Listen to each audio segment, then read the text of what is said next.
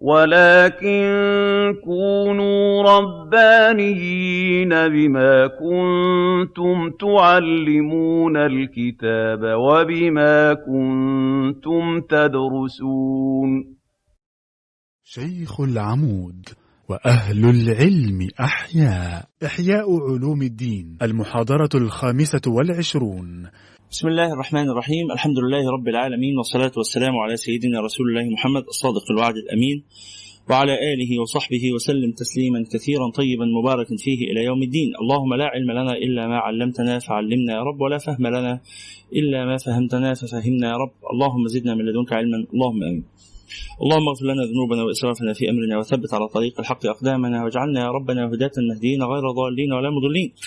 برحمتك يا أرحم الراحمين اللهم آمين. ثم أما بعد هذا هو اللقاء الخامس والعشرون في قراءتنا لكتاب إحياء علوم الدين وهو اللقاء الخامس في قراءتنا لكتاب الصلاة. ونسأل الله تعالى أن يعلمنا في هذا اللقاء ما ينفعنا وأن ينفعنا بما علمنا وأن يزيدنا وإياكم من كرمه علما. اللهم وصلنا إلى كلام الشيخ رحمه الله. تحدثنا في اللقاءات الأربع السابقة أو في اللقاءات الأربعة السابقة عن فضائل متعلقة بالصلاة فضيلة الأذان والصلوات الخمس والجماعة والخشوع والسجود وفضيلة المسجد. ثم تحدث عن الأعمال الظاهرة من التكبير والقراءة والركوع والسجود والتشهد. قرأنا التشهد؟ نقرأ الآن كلامه عن آداب التشهد. نعم. نقرأ الآن إن شاء الله. المرة اللي انتهينا من الكلام عن آداب السجود ثم يتحدث بعد ذلك عن التشهد ويتم بذلك الكلام عن الآداب الظاهرة أو تأدية الأعمال الظاهرة في الصلوات. فقال رحمه الله ثم يتشهد في الركعة الثانية التشهد الأول ثم يصلي على رسول الله صلى الله عليه وسلم وعلى آله ويضع يده اليمنى على فخذه اليمنى ويقبض أصابعه اليمنى إلا المسبحة ولا بأس بإرسال الإبهام أيضا. ويشير بمسبحة يمناه وحدها عند قوله لا إله إلا الله. عند قوله إلا الله لا عند قوله لا إله. ويجلس في هذا التشهد على رجله اليسرى كما يجلس بين السجدتين. هنا وقفات سريعة. في التشهد الأوسط أو يسموه التشهد الأول أو بعض الناس هم بيعلموا الصبيان الصغيرين يقول لهم التشهد الصغير. التشهد الصغير اللي هو في الركعة الثانية من الظهر والعصر والمغرب والعشاء. أما التشهد في الركعة الثانية من الصبح فده التشهد الأخير. أما التشهد في الركعات الركعة الثانية من باقي الصلوات فيكون تشهدا أوسط ويأتي بعده تشهد آخر. هذا التشهد الأوسط له آداب أو هيئة. له هيئة. فيجلس فيه على هيئته في سائر جلسات الصلاة وهي الهيئة المسماة ب بالافتراش. اللي إحنا عرضناها المرة اللي فاتت. الافتراش أن ينصب الرجل اليمنى وأن يمدد الرجل اليسرى تحته وأن يجلس على اليسرى ممددة. ظهرها إلى الأرض وباطنها إلى جسده. ويجلس على باطنها. إن تيسر له ذلك إن لم يتيسر له وأراد أن يمد القدمين أن خلفه فلا بأس. لا يضر. فيجلس على هذه الهيئة ويبسط أصابع اليد اليسرى ويقبض أصابع اليد اليمنى إلا المسبحة قال ولا بأس بأن يجعل ال ال يجعل الإبهام أيضا مبسوطا. يعني إما أن يقبض الجميع هكذا خلاص إما أن يقبض الجميع أو أن يرسل الإبهام لا يضر أن هذا لا ينافي الهيئة الواردة عن رسول الله صلى الله عليه وسلم في ضم الأصابع كلها مع بسط السبابة. هذا الإصبع كانت العرب تسميه السبابة لأنه كانوا يستعملونه في السب يجوا يشاوروا على بعض يشتموا بعض فيشيرون بهذا الإصبع. ولكن من آداب فقهاء الإسلام أنهم سموه بالمسبحة أنك تسبح بها الله سبحانه وتعالى. فيضع يده اليمنى على فخذ رجله اليمنى أو على فخذ اليمنى ويقبض أصابعه اليمنى إلا المسبحة ولا بأس بإرسال الإبهام أيضا ويشير بمسبحة يمناه وحدها عند قوله إلا الله. كل يبقى طول القعدة تحيات لله والصلاة الطيبات السلام عليك أيها النبي ورحمة الله وبركاته. السلام علينا وعلى عباد الله الصالحين. أشهد أن لا إله إلا الله. أشهد أن لا إله إلا الله. ويبسط يده ثم يوالي بعد ذلك وأشهد أن سيدنا محمد عبده ورسوله اللهم صل على سيدنا محمد وعلى آل سيدنا محمد. هذا في التشهد الأول. والناس تغفل عن هذا. أنهم يتركون الصلاة على النبي صلى الله عليه وسلم في التشهد الأول. ويظنون أن الصلاة على النبي تكون في التشهد الثاني فقط. الصلاة على النبي في التشهد الأول سنة. والصلاة على النبي في التشهد الثاني فرض. فمن لم يصلي على النبي في التشهد الثاني بطلت صلاته. لكن من لم يصلي على التشهد الأول صحت صلاته ونقص أجره. لذلك ينبغي أن نحرص على الصلاة على النبي صلى الله عليه وسلم في التشهد الأول والتشهد آه الأخير وليس في التشهد الأخير فقط. بنفس الصيغة لا اللهم صل على سيدنا محمد خلاص. ولا يسن السلام على الآل في التشهد الأول برضو ده من الفروق. التشهد على الآل في التشهد الأول آه، الصلاة على الآل آل النبي صلى الله عليه وسلم في التشهد الأول لا تسن. والصلاة على آل النبي في التشهد الثاني سنة. والصلاة على النبي في التشهد الأول سنة والصلاة على النبي في التشهد الثاني فرض. خلاص؟ لكن هو هنا قال أن يصلي على رسول الله صلى الله عليه وسلم وعلى آله ويضع يده اليمنى على فخذه إلى آخره. قال ويجلس في هذا التشهد على رجله اليسرى كما بين السجدتين اللي هي جلسة الافتراش اللي شرحناها قبل كده قال وفي التشهد الأخير يستكمل الدعاء المأثور بعد الصلاة على النبي صلى الله عليه وسلم. في التشهد الثاني بتقول التحيات لله والصلاة الطيبات السلام عليك يا النبي ورحمة الله وبركاته. السلام علينا وعلى عباد الله الصالحين. أشهد أن لا إله إلا الله وحده لا شريك له اشهد أن سيدنا محمد عبده ورسوله. اللهم صل على سيدنا محمد وعلى آل سيدنا محمد كما صليت على سيدنا إبراهيم وعلى آل سيدنا إبراهيم إنك حميد مجيد. اللهم بارك على سيدنا محمد وعلى آل سيدنا محمد كما باركت على سيدنا إبراهيم وعلى آل سيدنا إبراهيم إنك حميد مجيد. اللهم قنا من عذاب القبر وعذاب النار وفتنة المحيا والممات وفتنة المسيح الدجال. خلاص؟ اللهم قنا عذابك يوم تبعث عبادك. بأي صيغة دعاء بعد أن تتم الصلاة على النبي صلى الله عليه وسلم تدعو بما شئت لنفسك أو للمسلمين عامة. اللهم إني أعوذ بك من عذاب جهنم ومن عذاب القبر ومن فتنة المحيا والممات ومن شر المسيح الدجال. كل هذه أدعية واردة يعني المأثور في عن رسول الله صلى الله عليه وسلم في هذا الدعاء في هذا الموضع يعني من الدعاء أدعية كثيرة. وكثرتها تدل على أنه كان يبدل بينها. مما يدل على أنها غير مشروطة بذاتها. فأنت إيه؟ تدعو بما شئت من الدعاء. يبقى التشهد ثم الصلاة على النبي وعلى آله بالصيغه الإبراهيمية ثم الدعاء. تدعو بما يفتح الله تعالى عليك. قال وسننه كسنن التشهد الأول لكن في مسألة حركة اليد والجلوس. لكن يجلس في رجله الأخير في في الأخير في التشهد الأخير على وركه الأيسر. اللي هي الجلسة اللي بيسموها التورك التورك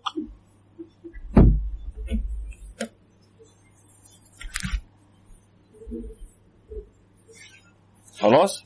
هكذا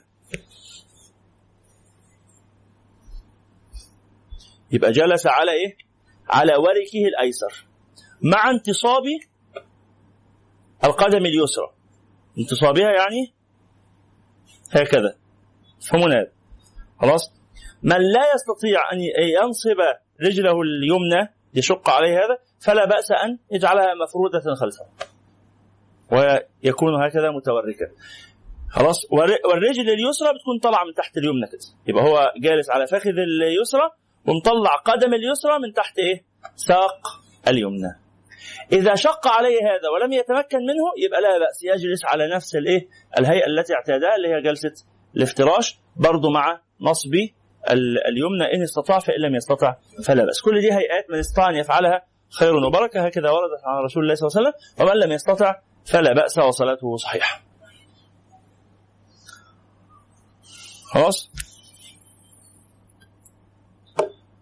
قال لكن يجلس في الأخير على وركه الأيسر لأنه ليس مستوفزا للقيام بل هو مستقر. يبقى دي جلسة الاستقرار. لكن الجلسة الثانية كأن معناها أن إيه؟ أن الجلسة خفيفة وأنك ستقوم بعد ذلك. ويضجع رجله اليسرى خارجة من تحته زي ما قلنا كده إيه؟ الرجل اليسرى تخرج من تحت الإيه؟ ساق اليمنى. وينصب اليمنى. ويضع رأس الإبهام إلى جهة القبلة إن لم يشق عليه لو قدر يخلي اليمنى منتصبة وأصابعها متجهة إلى القبلة فخير وبركة إن لم يشق عليه. ثم يقول السلام عليكم ورحمة الله وبركاته. هذا التسليم. ويلتفت يمينا. السلام عليكم ورحمة الله. ولا تسن زيادة وبركاته. ولا تسن زيادة وبركاته إلا في صلاة الجنازة. لا تسن زيادة لفظ وبركاته إلا في صلاة الجنازة. أما في سائر الصلوات الأخرى فيكتفي بقوله السلام عليكم ورحمة الله. السلام عليكم ورحمة الله.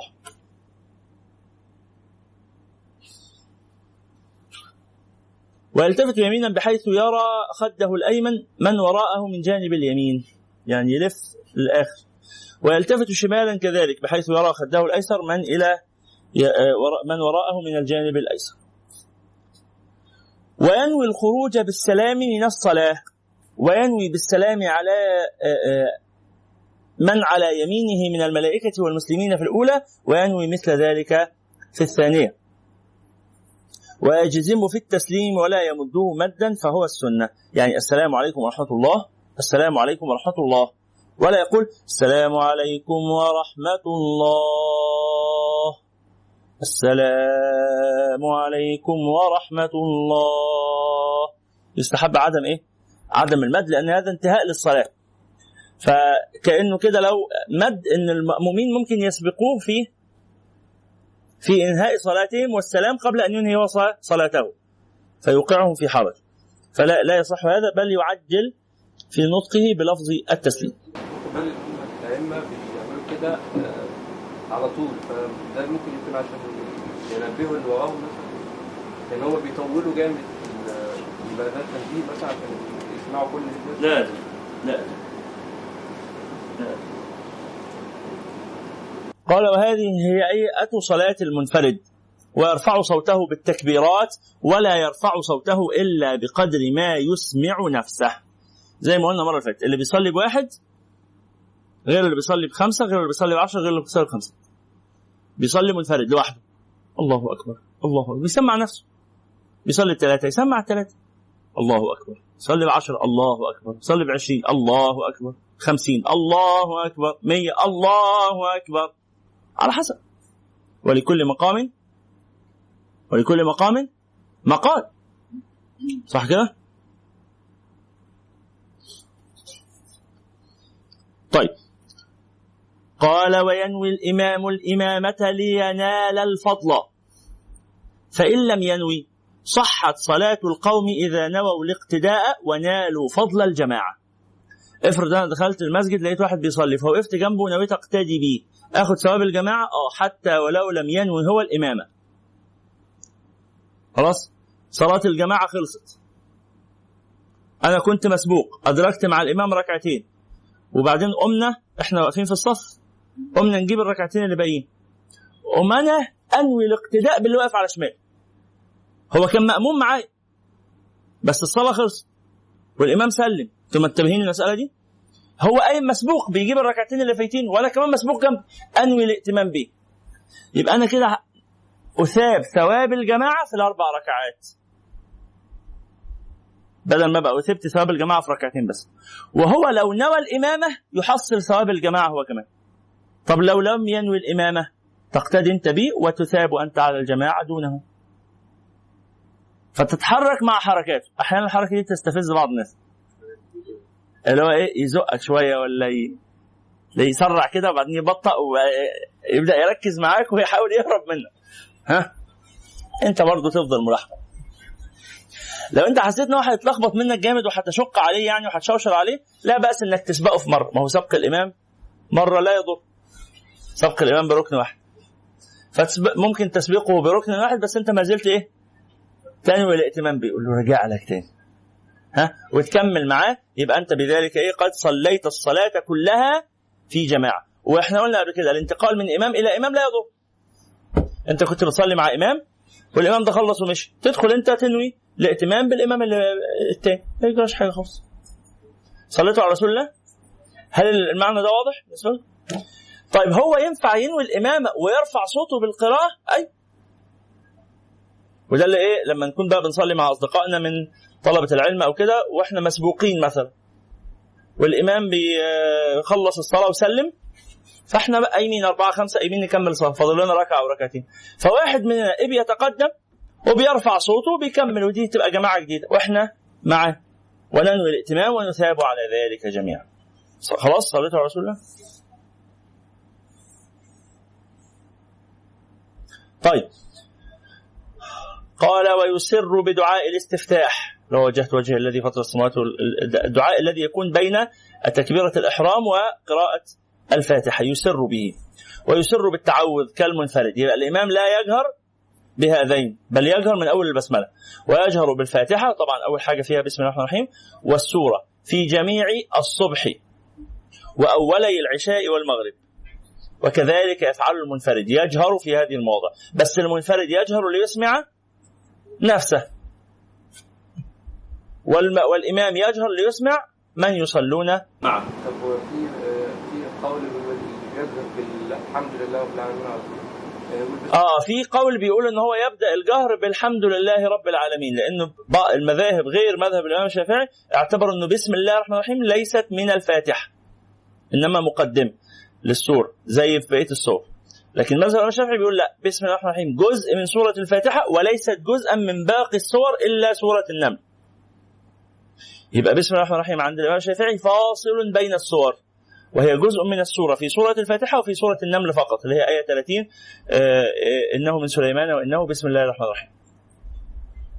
يبقى على مذهب الإمام الشافعي إيه يستحب الجهر بالبسملة لأنها جزء من الفاتحة. ويجب يجب قراءتها. يجب قراءتها لكن يستحب الجهر لا يجب الجهر.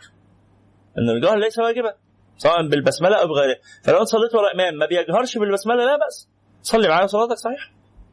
حتى لو كان ما بيقراش البسملة أصلا برضه صلاتك صحيحة لأنه من الأئمة من قال بهذا. لكن لما تبقى أنت الإمام لا أو أنت المنفرد يبقى بتجهر بالبسملة شأنها شأن باقي الفاتحة. ولا تجهر بالبسملة في باقي السور. تجهر بالبسملة في الفاتحة فقط. واضح؟ بسم الله الرحمن الرحيم. وتقرأ الفاتحة ثم تقف تنتظر قليلا ثم تقرأ السورة التي بعدها مباشرة بدون جهر بالبسملة. سؤال؟ ناوي أقرأ أكثر من سورة. أفصل بينهما بصمت. أفصل بينهما بصمت. وأبسمل في آه، بدون جهر. وبسمل في سري ولا أرفع صوتي بالبسملة. من رفع صوته بالبسملة فلا يضر. بل بعض القراء يفصل بين السور ب آه، الله أكبر ولله الحمد بسم الله الرحمن الرحيم. فله أن يفعل ذلك له أن يذكر شيء من الذكر كالله أكبر ثم يبسمل ثم يبدأ السوره أو يفصل بصمت.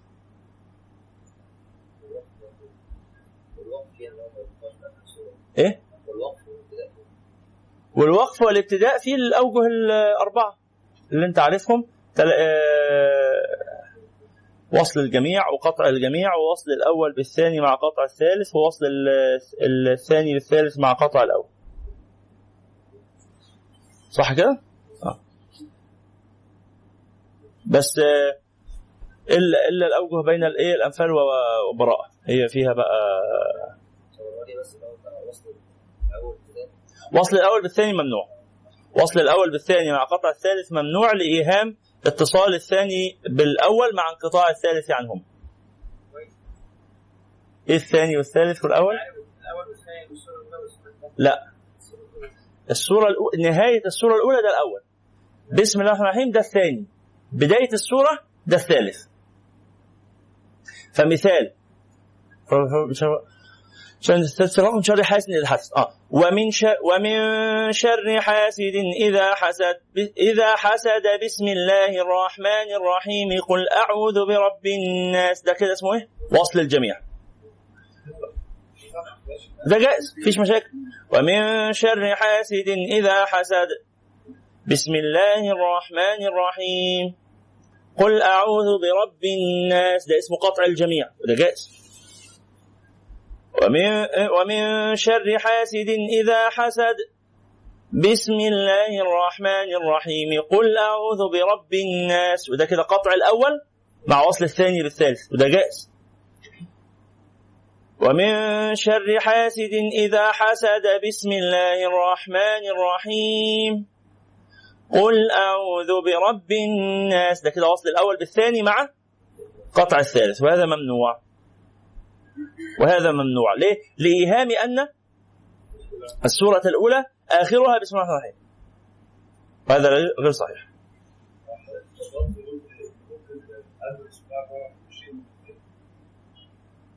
آه ممكن آه، إذا كان يقرأ أكثر من سورة ممكن يجهر بالتكبير آه، أو بحمد الله أو بتسبيح ورد عن القراء ورد عن السلف. ورد في فعل القراء السلف. آه آه نعم نعم. لأن الصلاة موضع الذكر. النبي صلى الله عليه وسلم قال إنما الصلاة ذكر لله تعالى. هذا معنى عام إن الصلاة ذكر لله. بأي كيفية كان؟ فقد ورد هذا في صلاته. نعم. خلاص؟ سؤال؟ عفوا؟ الوجه الأخير. وصل الأول بالثاني مع قطع الثالث. ده إيه؟ ممنوع في الأنفال والتوبة ويحرم في الأنفال والتوبة ويكره في غيرهم. ممنوع م- ممنوع بال- بالكراهة مش ممنوع بالتحريم. لكن في بين الأنفال والتوبة إيه بقى آخر الأنفال إيه؟ لا في الأنفال والتوبة في الاستعاذة. آه فإيه آخر الأنفال؟ إن- آه، عليما حكيمه آه. استنى كده نشوف بس آخر الأنفال إيه.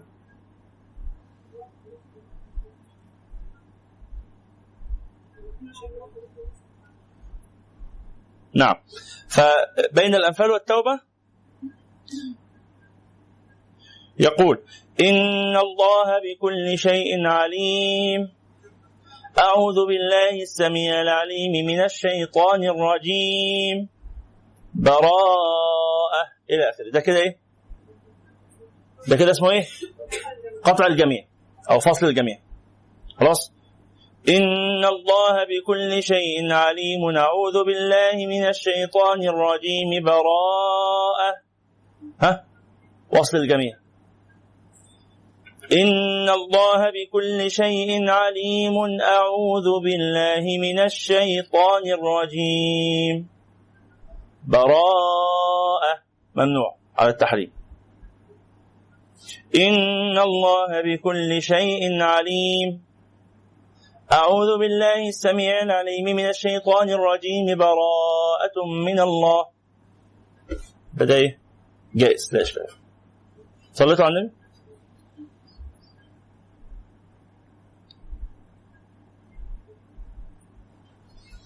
طيب. قال ويسر بدعاء الاستفتاح والتعوذ كال آه، ويجهر بقوله آمين في الصلاة الجهرية. ده الإمام. وكذلك المأموم. ويقرن المأموم تأمينه بتأمين الإمام معا لا تعقيبا. يبقى الإمام بيخلص الفاتحة ثم يقول آمين ويقول المأمومون معه. لا بعده. ويسكت الإمام سكتة عقيب الفاتحة. ليثوب إليه نفسه. يعني ياخذ نفسه كده وإيه؟ ويهدأ وينتظر ويقرأ المأموم الفاتحة في الجهرية في هذه السكتة ليتمكن من الاستماع عند قراءة الإمام. ولا يقرأ المأموم السورة في الجهرية إلا إذا لم يسمع صوت الإمام. أحيانا مع الزحام وبتاع صوت الإمام مش واصلني. يبقى في هذه الحالة تقرأ السورة بعد الفاتحة. لكن إذا صوت الإمام وصلك يبقى لا تقرأ إلا الفاتحة فقط. وقراءة الفاتحة واجبة في للإمام والمأموم والمنفرد. في كل الأحوال لابد أن تقرأ الفاتحة في كل ركعة. ساب لك الإمام فرصة تقرأها خير وبركة ما سابلكش فرصة يبقى أثناء ما هو بيقرأ السورة تقرأ أنت الفاتحة. أو أثناء ما هو بيقرأ الفاتحة تقرأ أنت الفاتحة. لابد أن تقرأ الفاتحة. ثم تستمع لباقي القرآن ولا تقرأ. خلاص؟ ويقرأ الإمام أو يقول الإمام سمع الله لمن حمده عند رفع رأسه من الركوع وكذا المأموم. يبقى الإمام بيقول سمع الله لمن حمده المأموم هو كمان يقول؟ إحنا عندنا المأموم بيقول ربنا ولك الحمد على طول. لا ينبغي أن يقول سمع الله لمن حمده ثم يقول ربنا ولك الحمد. ولا يزيد الإمام على الثلاث في تسبيحات الركوع والسجود ولا يزيد في التشهد الأول بعد قوله اللهم صل على سيدنا محمد وعلى آل سيدنا محمد. يعني ما يقولش الايه الصيغة كاملة. ما يقولش الصيغة الإبراهيمية كاملة. يكتفي بالصلاة على النبي. الإمام الغزالي هنا بيقول ويصلي على آل النبي. لكن ما يعني ذكر الإمام الرملي إنه يكتفي وهو المعتمد في المذهب إنه في التشهد الأول يصلي على النبي فقط والتشهد الثاني يصلي على النبي وعلى آل النبي صلى الله عليه وسلم. ويقتصر في الركعتين الأخيرتين على الفاتحة ولا يطول على القوم. ولا يزيد على دعائه في التشهد الأخير على قدر التشهد والصلاة على رسول الله صلى الله عليه وسلم. يعني في التشهد الأخير إحنا قلنا تشهد ثم الصلاة على النبي ثم الدعاء. الدعاء ده ما ينفعش يبقى أطول من الاثنين دول. ينفعش يقعد يدعي نص ساعة مع نفسه هذا يشق على الناس. يبقى يتجوز في دعائه. وينوي عند السلام السلام على وينوي عند السلام السلام على القوم الحاضرين يعني والملائكة. وينوي القوم بتسليمهم جوابه. يعني كأن إحنا بنرد على بعض كأن اللي بيقول السلام عليكم فاحنا نقول السلام عليكم. فينوي الإمام السلام على القوم وننوي نحن السلام على الإمام. ويثبت الإمام ساعة حتى يفرغ الناس من السلام. يبقى ينتظر لما يسلم هيستنى إيه؟ ساعة هنا مش 60 دقيقة طبعا ساعة يعني لحظات. لحين لما الناس هم كمان إيه؟ يسلموا ثم يلتفت إليهم بوجهه. نعم. يستحب. ليس واجبا لكن مستحب للإمام والمأموم أن يقول كل منهما سمع الله لمن حمده الإمام لو ما قال سمع الله لمن حمده صلاته صحيحة هذا ليس واجبا هذا من مستحبات الصلاة وهو سيفرق بعد قليل بين الواجبات والسنن نفس حكم الإمام. نفس الحكم لا فرق. الإمام والمأموم كلاهما يستحب أن يقول سمع الله لمن حمده طيب قال ويثبت الإمام ساعة حتى يفرغ الناس من السلام ويقبل على الناس بوجهه. يبقى الإمام يلف وشه ويبص للناس.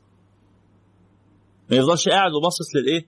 للمحراب ومتجاهل الخلف والأولى أن يثبت إن كان خلف الرجال نساء. لينصرفن قبله. يبقى لو الإمام بيصلي لو المكان فيه رجال ونساء النساء بيصلوا ورا.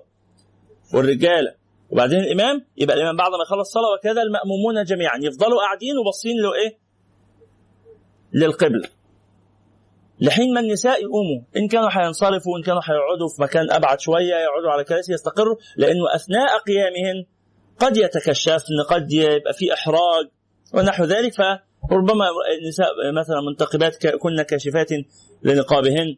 خلاص إحنا آمنين الرجاله كلهم باصين لقدام فهي آمنة فكشفت نقابها فايا ما كان الوضع إيه يبقى طالما في نساء يبقى الرجالة يفضلوا إيه مستقرين كده في أماكنهم إلا لو حد قافل الطريق أو ضيق الطرق يعني الممر يبقى يوسع الممر ويظل متجها بوجهه إلى القبلة لغاية لما ينصرف النساء وبعد كده الإمام يدور بوجهه إلى الناس.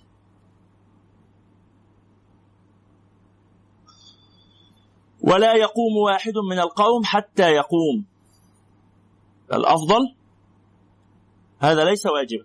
بس الافضل أن ينتظر الناس لحين قيام الإمام. وينصرف الإمام حين يشاء من يم... حين يشاء من يمينه وشماله. واليمين أحب إليه. يعني بعد ما يخلص الصلاة ويبص للناس بتاع بعدين يقوم يمشي يتحرك ناحية اليمين أفضل. أو يتحرك في أي اتجاه لا يضر يعني. دي كلها آداب. يعني زي لما نيجي نقول كده اتيكيت فلو حد خالفه ما يبقاش يعني عمل جريمة بس يبقى راجل خالف التهذيب يعني. على حسب برضه درجة التهذيب ده حجمها عامل إزاي. ولا يخص الإمام نفسه بالدعاء في قنوت الصبح. يقولش اللهم اهدني في من هديت وعافني في من عافيت وتولني في من توليت. واحد واقف في المسجد قبل كده قصة حقيقية. في في أثناء الامتحانات وإيه وبيدعي في في صلاة الوتر. يقول اللهم نجح عيالي وارضى عن عيالي ووفق عيالي وبارك في عيالي واهدي عيالي وتقبل من عيالي. فواحد واقف وراه أثناء الصلاة قال له عيالنا ولاد كلب يعني ولا؟ يعني أنت واقف طول الصلاة عمال تدعي لعيالك وإحنا عمالين نأمن. آمين لعياله آمين لعياله. طب وإحنا؟ ما هو ما ينفعش لا ما ينفعش الكلام إيه؟ أنت عملتها قبل كده؟ دعيت لعيالك؟ آه. خلاص. فكلنا أظن عملناها في, مرة. اللهم اغفر لي وارحمني وعلى. والناس اللي وراء آمين. ربنا يغفر له ويزيحه من وشنا ما يجيش يصلي بينا تاني. خلاص؟ فيبقى تدعو للناس. اللهم اهدنا في من هديت.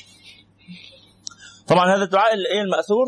عن رسول الله صلى الله عليه وسلم اللهم اهدنا في من هديت وعافنا في من عافيت. وتولني وتولنا في من توليت وبارك اللهم لنا فيما أعطيت وقنا واصرف عنا برحمتك شر ما قضيت. وهذا دعاء القنوت هذا في صلاة الصبح وفي صلاة الوتر في النصف الثاني من شهر رمضان اللي هو اللي إحنا فيه ده. نقنط في الوتر ونقنط في النصف الثاني من شهر رمضان. استحبابا. لو نسينا تسجد للسهو نسيت القنوت تسجد للسهو نعم.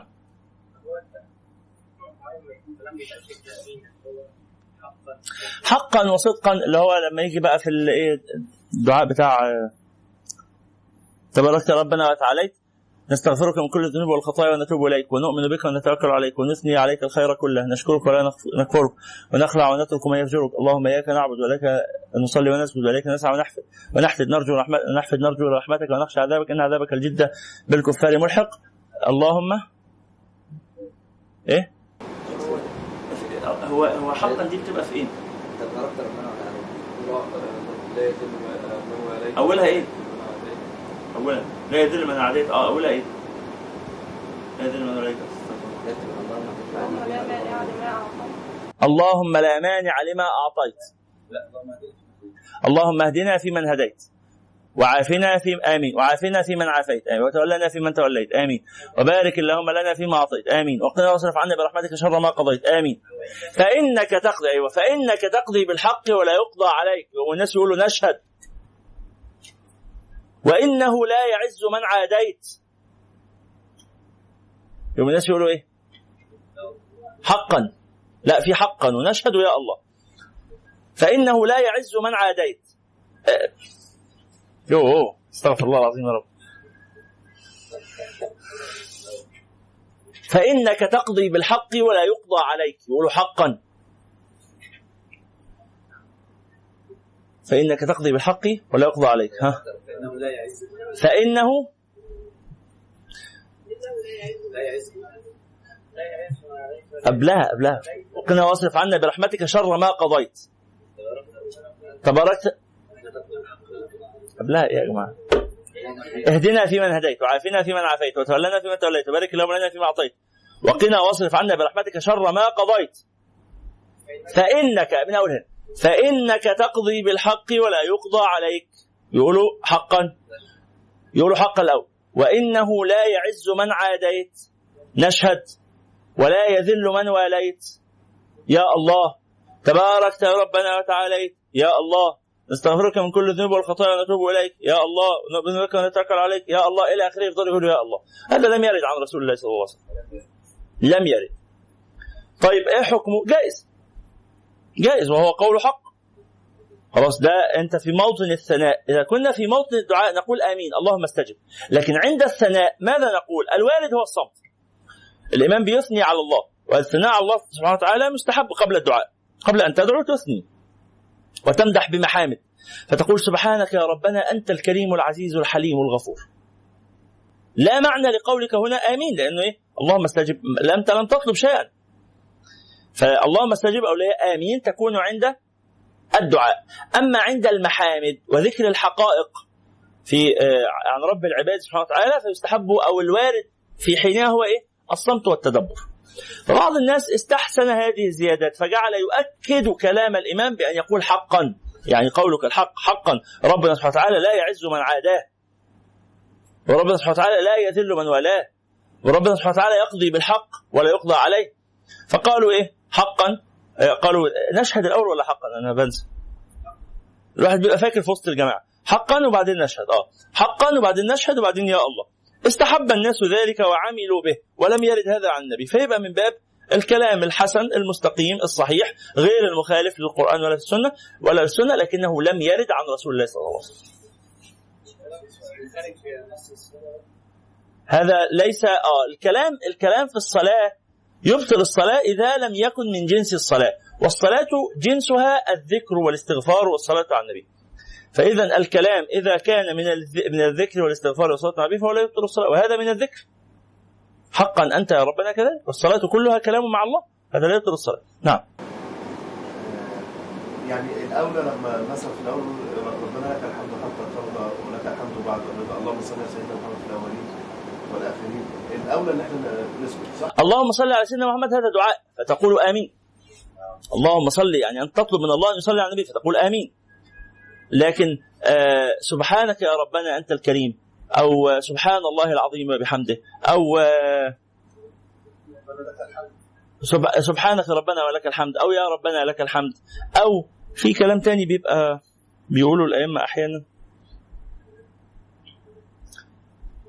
تباركت ربنا وتعاليت. ها؟ فيش طلب هنا. تباركت ربنا وتعاليت. هذا ليس هذا ثناء على الله. فعندها تصمت. تصمت. أو تقول يا الله. كلاهما جائز. تصمت أو تقول يا الله. أو يا رب. والحتة الثانية الدعاء بتاع القنوت بتاع الصبح. نعم. ده برضه الواحد يعني متلخبط ليه؟ النبي صلى الله عليه وسلم آه، آه، لما هاجر آه، سيدنا أنس بيروي أن النبي عليه السلام ما ترك القنوت في الصبح منذ قادم المدينة. فكان بيقنط في صلاة الصبح. فكذلك نفعل مثل ما فعل النبي صلى الله عليه وسلم. مفيش حاجة تلخبط. يعني معظم المساجد ما بنسمعش فيها آه لأنه آه، المسألة فيها خلاف. هذا الحديث لم يثبت عند بعض العلماء. قالوا إنه حديث غير صحيح. الإمام الشافعي قال لا ده حديث صحيح. إسناده صحيح. فنعمل به. فالمسألة فيها خلاف. فمذهب الشافعية القنوت ولذلك تسمع بقى إيه المساجد الكبرى الأزهر وال وعمرو بن العاص والسيدة زينب والسيده نفيسة مساجد المساجد الكبيرة في بلدنا تلاقيهم كلهم يقنطوا لأنهم على مذهب الإمام الشافعي. فالمذاهب المساجد اللي لسه عارفه المذهب يعني وفاهمة ومصر شافعية إحنا قلنا قبل كده البلد شافعية والناس حتى لو إيه مش مستوعبة إن ده المذهب الشافعي. بس ممارستهم المختلفة بيمارسوا الدين على مذهب الإمام الشافعي من غير ما يكونوا عارفين إن هو اسمه مذهب الإمام الشافعي. هو الدين وخلاص. وأبسط مثال بنقوله في المسألة دي مسألة إيه؟ وضع اليمين على الشمال. القبض القبض في الصلاة. خلاص. مذهب ال- الإمام مالك إرسال اليدين. مذهب الإمام مالك المشهور والم- والمعتمد يعني وما عليه أكثر المكان خالف فيه في ذلك بعض الناس. لكن مذهب الإمام مالك والمشهور عنه هو إيه؟ إرسال اليدين. يعني يحط إيده جنبه كده. مذهب الإمام أبو حنيفة وكذلك مذهب الإمام أحمد اليمنى على اليسرى تحت السرة. مذهب طبعا لو حد من المصريين شاف حد حاطط اليمنى على اليسرى تحت السرة يقول ماله ده بطنه بتوجعه ده ولا إيه؟ ما هيفهموش الموضوع. رغم إن ده مذهب الإمام أحمد بن حنبل ومذهب الإمام أبو حنيفة. لو لقى حد حاطط ايديه جنبه إيه ده مكسل ده يحط يا ابني غلط كده يقول له غلط. طبعا هو مش غلط فيها خلاف لكن هو هو تصورهم كده هو الدين الإيد اليمين على الإيد الشمال على الصدر. أهاليهم علموهم الدين كده لأن هو الإمام الشافعي علم المصريين الدين كده. فده ده مثال نموذج يعني. وغير ذلك نماذج كثير آبائنا مثلا كان عادي مشهور عنده حتى في الفيلم بتاع الراجل بيقول مراتي مدير آه، آه، الراجل كان بيتوضا ويخرج ما يقدرش يسلم على المدير عشان هو متوضي لأن المصافحة تنقض الوضوء. فهو خلاص دي جزئيات هو ده بيقول الدين ما بيقولش ده مذهب الإمام الشافعي. دي جزئيات تدل على آه، آه، انتشار المذهب في البلد. إيه؟ كان بيتكلم إن هو على مذهب الإمام أحمد كان بيقول إن هو مذهب الإمام أحمد بن حنبل آه. وبعدين في الآخر قال أبو حنيفة قال ما ينقضش. خلاص. آه مسألة التأمين حتى في الصلاة إنه مثلا آه آه، نجهر بقول آمين مثلا ابو حنيفه لا يقول آمين. وهكذا مسائل كثيرة بقى في المعاملات والعبادات. فالشائع ولذلك قالوا البلد بلد الامام البلد اللي هي مصر يعني القاهرة بالذات. البلد بلد الامام مفيش مذهب يقدر يعني إن هو إيه ينافس على الانتشار والشعبية مثل مذهب الإمام الشافعي اللي ودانا هناك إيه؟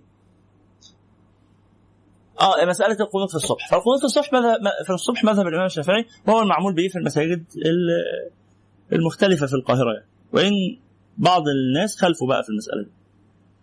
طيب سؤال آخر؟ تمام نعم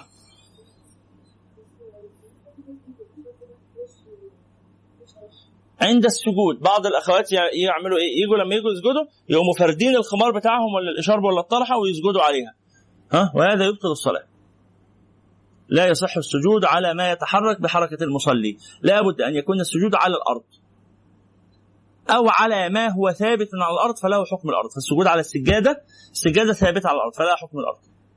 لو حد لابس هدوم طويلة جدا لو واحدة لابسة فستان ليه ديل طويل قوي والديل ده مفروض قدامها وثابت على الأرض. هي بتتحرك ايمن نازلة وما بيتحركش معاها يبقى لا بأس تسجد عليه.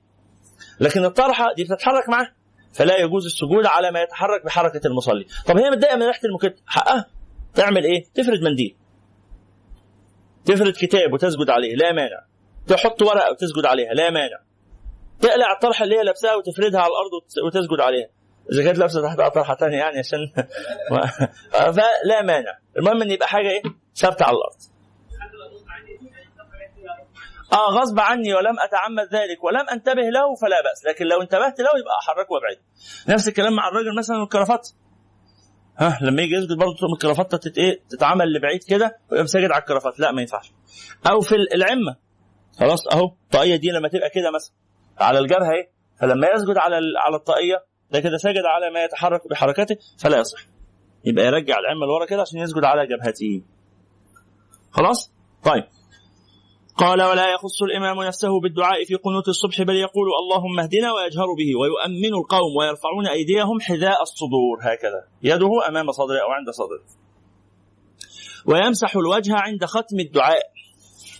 لحديث نقل فيه وإلا فالقياس ألا يرفع اليد كما في آخر التشهد. آخر التشهد في دعاء برضه ما بترفعش إيدك. لكن ورد أن النبي صلى الله عليه وسلم كان إذا دعا رفع يديه في الدعاء ثم لم يحطهما حتى يمسح بهما على وجهه. كده خلص الكلام على آداب الصلاة الظاهرة وبعدين هيتكلم دلوقتي على المنهيات في الصلاة. حد عنده سؤال في الآداب الظاهرة؟ طيب. قال رحمه الله المنهيات. في الصلاة. نهى رسول الله صلى الله عليه وسلم في الصلاة عن الصفن والصفد. وقد ذكرناهما ذكر قبل ذلك. إيه الصفن؟ الصفن إن هو يرفع إحدى الرجلين. طب والصفد؟ إن هو إيه يخلي رجليه لازقين في بعض كده كأن هم مصفدتين. كأن هم مصفدتين. والصفن من من قوله تعالى الصافنات الجيات اللي هي الخيول اللي بتقف على ثلاث رجول وتعوج الرجل الرابعه وقد ذكرناهما. وعن الإقعاء. إيه الإقعاء؟ الإقعاء إن هو ينصب قدميه ويجلس عليهما. ينصب قدميه يعني يخلي رجليه الاثنين مرتفعين. فاهمين المعنى ده؟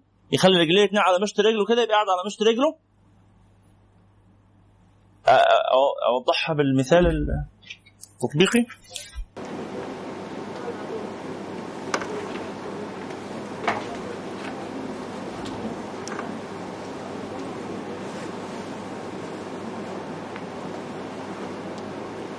هذا هو الايقاع أن يبقى الايه القدمين منصوبتين.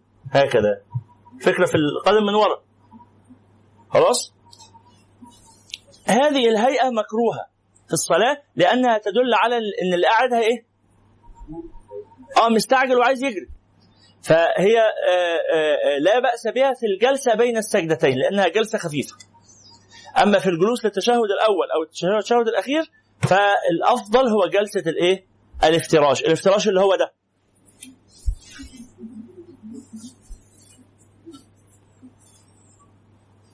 الافتراش يبقى ينصب اليمنى ويفترش اليسرى. وفي التشهد الأخير التورك اللي هو ده. يبقى أنا عندي كام جلسة. ثلاثة إقعاء وافتراش وتورك صليتوا على رسول الله طيب.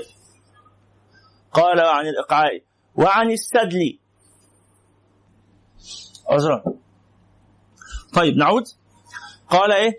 نهى رسول الله صلى الله عليه وسلم عن في الصلاة عن الصفن والصفد وقد ذكرناهما. وعن الإقعاء وعن السدل اللي هو آه، بسط اليدين كما قلنا. هذا مذهب الإمام مالك لكن مذهب الإمام الشافعي أن هذا مكروه. لا يصح. ونهى عنه رسول الله صلى الله عليه وسلم. ونهى أيضا رسول الله صلى الله عليه وسلم عن الكف اللي هو كف الشعر إنه لو واحد عنده هذا في حق الرجال. الرجل صاحب الشعر يكره له أثناء الصلاة أن يكف شعره يعني أن يربطه. لأن هذا كأنه يتنزه ويترفع عن إن شعره ينزل على الأرض. خلاص؟ فلا ينبغي للرجل صاحب الشعر اللي عن شعره طويل يعني الا يربطه في الصلاة بل يفكه ويصلي وبعدين يربطه بعد الصلاة تاني مفيش مانع. يبقى عن السدل اللي هو إرسال اليدين والكف اللي هو كف الشعر. وعن الاختصار. الاختصار اللي هو آه، ربط شيء على الخاصرة. إن هو يبقى يعني لابس هدوم أو لابس حزام شادد آه، على بطنه فزي مجسم جسمه يعني. لا بأس انه يبقى لابس فوقيه حاجة لا يكتفي بهذا. نعم ولو فعلوه يعني ما المانع.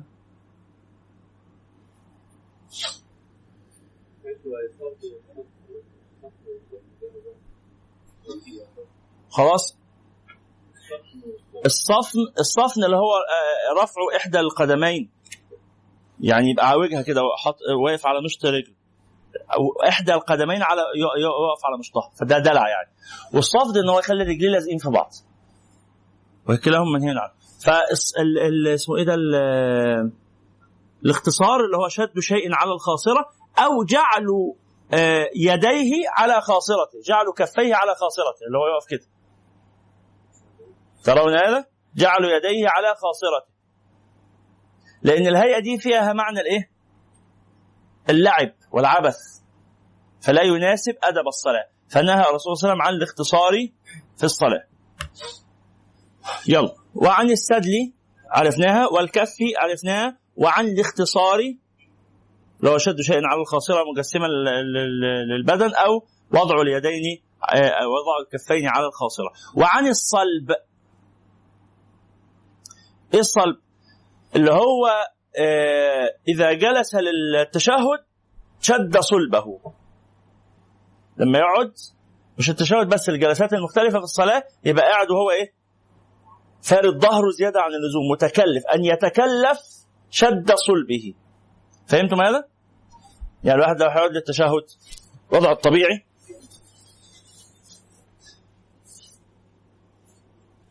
هكذا يجلس. صح مش دي جلسه الإنسان العادي؟ التاني ده بقى اللي بتاع الصلب ده بيبقى منفذ الهيئة دي فيها معنى إيه؟ الارتفاع كده والعزة والاعتزاز أو الفخر يعني. وهذا لا يتناسب عند الجلوس في حضرة الملك. أنت في حضرة الملك سبحانه وتعالى يبقى تقعد بالقعدة العادية يبقى الظهر فيه شيء من الانحناء مش إنك تبقى نازل ظهرك بس تبقى قاعد بالوضع الطبيعي. ففي الوضع الطبيعي الظهر بيبقى عامل إزاي؟ أهو إذا نظرتم ها. الإنسان وهو قاعد عادي ظهره إيه؟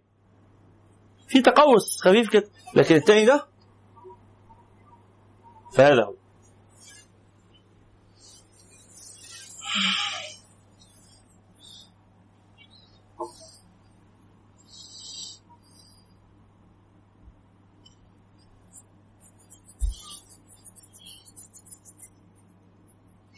طيب قال نهى رسول الله صلى الله عليه وسلم عن الصفن والصفد وقد ذكرناه عن الإقعاء والسدل والكف وعن الاختصار وعن الصلب كده كام؟ سبعة. وعن المواصلة. المواصلة إن هو يخلص الصلاة يبدأ اللي بعدها فورا. إنك أول ما تسلم تقوم قايم فورا وبادئ الصلاة اللي بعدها في صلاة النافلة. يستحب أن تترك فاصلا. فاصل بقى اللي هو إيه؟ لحظات يعني. ها؟ 30 ثانية ولا حاجة تذكر الله تصلي على النبي صلى الله عليه وسلم ثم تقوم للصلاة اللي بعدها. لكن أول ما تسلم تقوم قايم بسرعة كأنها فيها معنى الاستعجال إنك عايز تخلص. لا هذا مكروه. ليس حراما بس مكروه. فنهى الرسول صلى الله عليه وسلم عن المواصلة. أيضا من معاني المواصلة تأخير الصلاة لتكون متصلة بالصلاة التي بعدها. انه يؤخر الظهر إلى قبل ما العصر يأذن بدقيقة ولا في ثلاث دقائق يقوم قايم يصلي الظهر أول ما يخلص صلاة الظهر يلاقي العصر اذن يقوم قايم يصلي العصر ساعتها يبقى وصل الصلاة بالصلاة.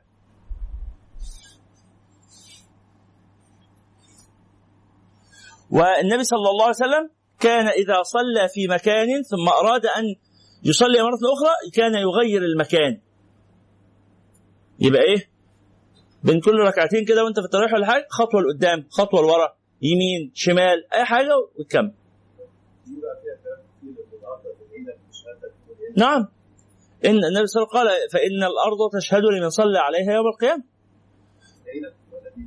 نعم. النبي صلى الله عليه وسلم قال إن العبد إذا مات بكاه موضعان. موضع في الأرض وموضع في السماء. بكاه يعني ترحم عليه وذكر مآثره.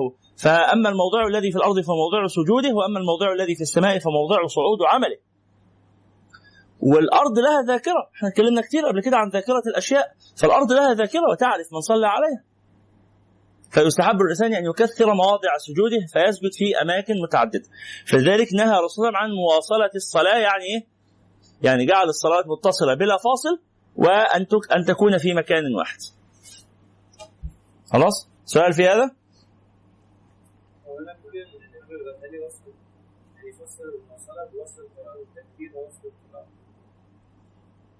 وهذا من معاني المواصلة كذلك.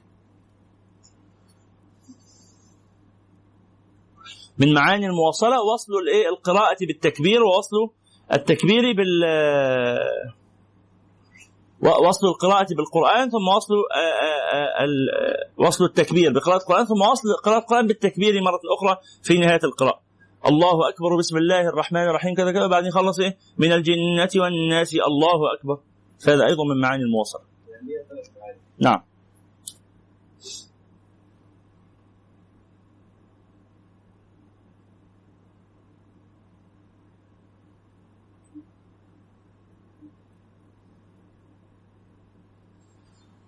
في صحيح مسلم من حديث أمير المؤمنين معاوية آه، قال أن النبي صلى الله عليه وسلم نهى أن توصل صلاة بصلاة حتى يتكلم أو يخرج. يعني يغير مكانه. وفي سنن أبي داود عن أبي هريرة عن النبي صلى الله عليه وسلم قال أيعجز أحدكم إذا صلى أن يتقدم أو يتأخر عن يمينه أو عن شماله؟ يعني إذا صليت فلا تواصل الصلاة في نفس الموضع. نعم. وعن صلاة الحاقن والحاقب والحازق.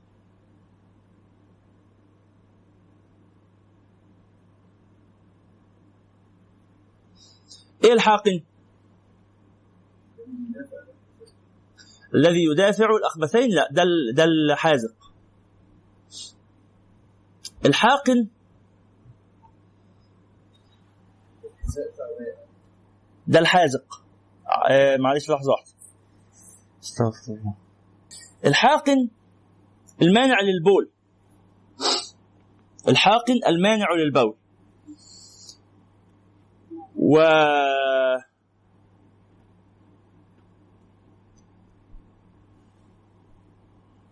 الحاقن المانع للبول والحاقب المانع للبراز عزكم الله. والحازق المانع للريح.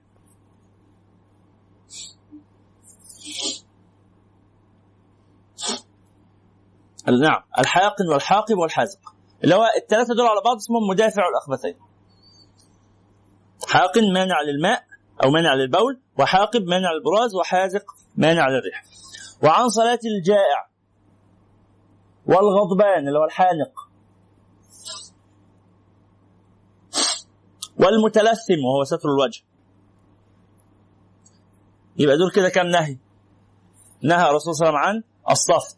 اثنين الصفت. ثلاثة الإقعاء. أربعة السدل. خمسة الكف. ستة الاختصار. سبعة الصلب. ثمانية المواصلة. تسعة الحاقن الحقد. عشرة الحقد. 11 الحزق. 12 الجوع. 13 الغضب 14 التلثم قال أما الإقعاء فهو عند أهل اللغة أن يجلس على وركيه وينصب ركبتيه ويجعل يديه على الأرض كالكلب. وعند أهل الحديث أن يجلس على ساقيه جاثيا وليس على الأرض منه إلا رؤوس أصابع الرجلين والركبتان اللي هي الهيئة اللي إحنا وضحناها من شوية. وأما السدل فمذهب أهل الحديث فيه أن يلتحف بثوبه ويدخل يديه من داخل فيركع ويسجد كذلك. وكذا وكان هذا فعل اليهود في صلاتهم فنهوا عن التشبه بهم والقميص في معناه. فلا ينبغي أن يركع ويسجد ويداه في بدن القميص. وقيل معناه أن يضع وسط الإزار على رأسه ويسدل طرفيه عن يمينه وشماله من غير أن يجعلهما على كتفيه والأول أقرب اللي هو يحط العباية على كتفه من غير ما يكون مدخل فيها إيه؟ إيديه لأن هذا مظهر من مظاهر التكبر. خلاص؟ فهذا دي معاني يعني هذا المعنى إضافة للمعنى الذي ذكرته وليس مغايرا له. كما ذكر في في الإقعاء ذكر أن فيه معاني. منها منها ما ذكرناه ومنها آه، معنى آخر. بالمناسبة أيضا من معاني الإقعاء الجلوس وهكذا وليس هذا هو المقصود في الحديث لكن من معاني الإقعاء هذا الجلوس. خلاص؟ لكن ليس هذا هو المقصود في الحديث. طيب فالسدل إرسال اليدين أو إرسال الثوب فوق اليدين. وأما الكف فهو أن يرفع ثيابه من بين يديه أو من خلفه إذا أراد السجود وقد يكون الكف في شعر رأسه. فلا يصلين وهو عاقص شعره والنهي للرجال لكن المرأة تربط شعرها عادي كده كده مش شعرها لا يظهر يعني فتكف شعرها. وفي الحديث أمرت أن أسجد على سبعة أعضاء ولا أكف شعرا ولا ثوبا. فمن ضمن الكف كف الثوب. كف الثوب اللي هو إيه؟ إنه يلم هدومه عليه. يشمرها أو يضيقها أو كده فيشدها على جسمه. هذا يجسد العورة وهذا فيه معنى الترفع وال وال والتكبر يعني. وكره أحمد بن حنبل أن يأتزر فوق القميص في الصلاة. ورآه من الكف. يأتزر فوق القميص. يعني؟ يعني إن هو يربط الإزار الإزار ما يستر أسفل البدن. إن يربط الإزار فوق الإيه؟ فوق الرداء أو فوق القميص. القميص ما يستر من الكتف إلى الوسط. ده القميص. أو ما يستر من الكتف عفوا القميص ما يستر من الكتف إلى إلى الركبة. القميص ما ستر من الكتف إلى الركبة. والإزاء والرداء ما ستر من الكتف إلى الوسط. والإزار ما ستر من الوسط إلى ما تحت الركبه يبقى عندي كم قطعة بيلبسها الراجل؟ ثلاث حاجات. يا إما إزار ورداء يا إما إزار وقميص يا إما قميص فقط. لو ارت... اللي هو إحنا بنسميه الجلابية دلوقتي. فالقميص فقط ماشي أو الإزار والرداء أو الإزار والقميص. يبقى لابس إيه؟ قميص. آه بس قال لي بقى يبقى يربط القميص الأول. أنتوا عارفين القميص ده زي ما حضرتك بتتكلمني كده عن بتوع ماليزيا وكده القميص ده قماشة وبتتلف على الجسم من تحت. قال ما يلفهاش فوق القميص. فهمتم المقصود؟ بل إيه؟ يلبس الازار اولا ثم القميص من فوقه. يعني ممكن نقول مثلا بلغة الان دي ما يدخلش القميص في البنطلون. ما يدخلش القميص في البنطلون. لا يبقى القميص نازل لبره. ليه؟ هذا أستر للعورة. بدل ما تبقى مدخل القميص جوه كده وشادد عليه الحزام وبتاع فقد يكون هذا فيه تجسيد العورة. إلا لو هتلبس عليه جاكيت. يبقى لو أنت لابس هتلبس جاكيت فوق القميص ماشي دخل القميص جوه الإيه؟ جوه البنطلون. لكن مش هتلبس جاكيت يبقى الأفضل تخلي القميص نازل من بره. وكل ما كان أطول كل ما كان أفضل. طبعا بحيث إنه ما يبقاش اجتماعيا مرذول يعني ما يبقاش برضه شكله مهلهل ومبهدل مقبول يعني. خلاص؟ طيب.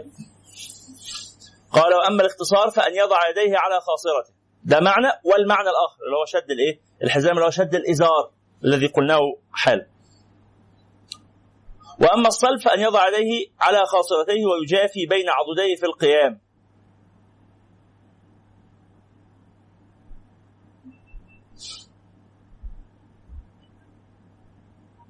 يفرد ضلوعه يعني. وأما المواصلة فهي خمسة. اثنان على الإمام ألا يصل قراءته بتكبيرة الإحرام ولا ركوعه بقراءته. واثنان على المأموم ألا يصل تكبيرة الإحرام بتكبيرة الإمام ولا تسليمه بتسليمة واحدة بينهما ألا يصل تسليمة الفرض بالثانية وليفصل بينهما. ولكن ها يعني هذه التفسيرات التي ذكرها الإمام كلها حسنة صحيحة وليست هي المواصلة الواردة في الحديث الوارد في حديث النبي صلى الله عليه وسلم من حديث الحديث الذي رواه مسلم والحديث الذي رواه الترمذي من من حديث معاوية في مسلم ومن حديث رضي الله عنه من حديث أبي هريرة في الترمذي أن المواصلة هي المواصلة بين الصلاتين. فهذا منهي عنه وكذا هذه المواصلة أيضا لا تصح ولا تليق. وأما الحاقن فمن البول وأما الحاقب فمن الغائط وأما الحازق فمن الريح أو صاحب الخف الضيق وقال صاحب الخف الضيق. المقصود إن الثلاثه دول إيه؟ حالهم يمنعهم من الخشوع. قال فإن كل ذلك يمنع الخشوع وفي معناه الجائع والمهتم اللي هو عنده هم شديد شاغل دماغه بس الهم ده ممكن يمتد ده يصلي الفرائض صاحب الهم يصلي الفرائض ما يتركهاش. لكن لو النوافل لو يقدر ينتظر قليلا لحين لما يخلص الإيه؟ لو المسألة يعني من اللي هي ممكن تنقضي. مشغول في حد جاي. في حد جاي هيوصل بعد نص ساعة. فلو انتظر نص ساعة دي وبعدين قام صلى هذا أدعى للتركيز يعني.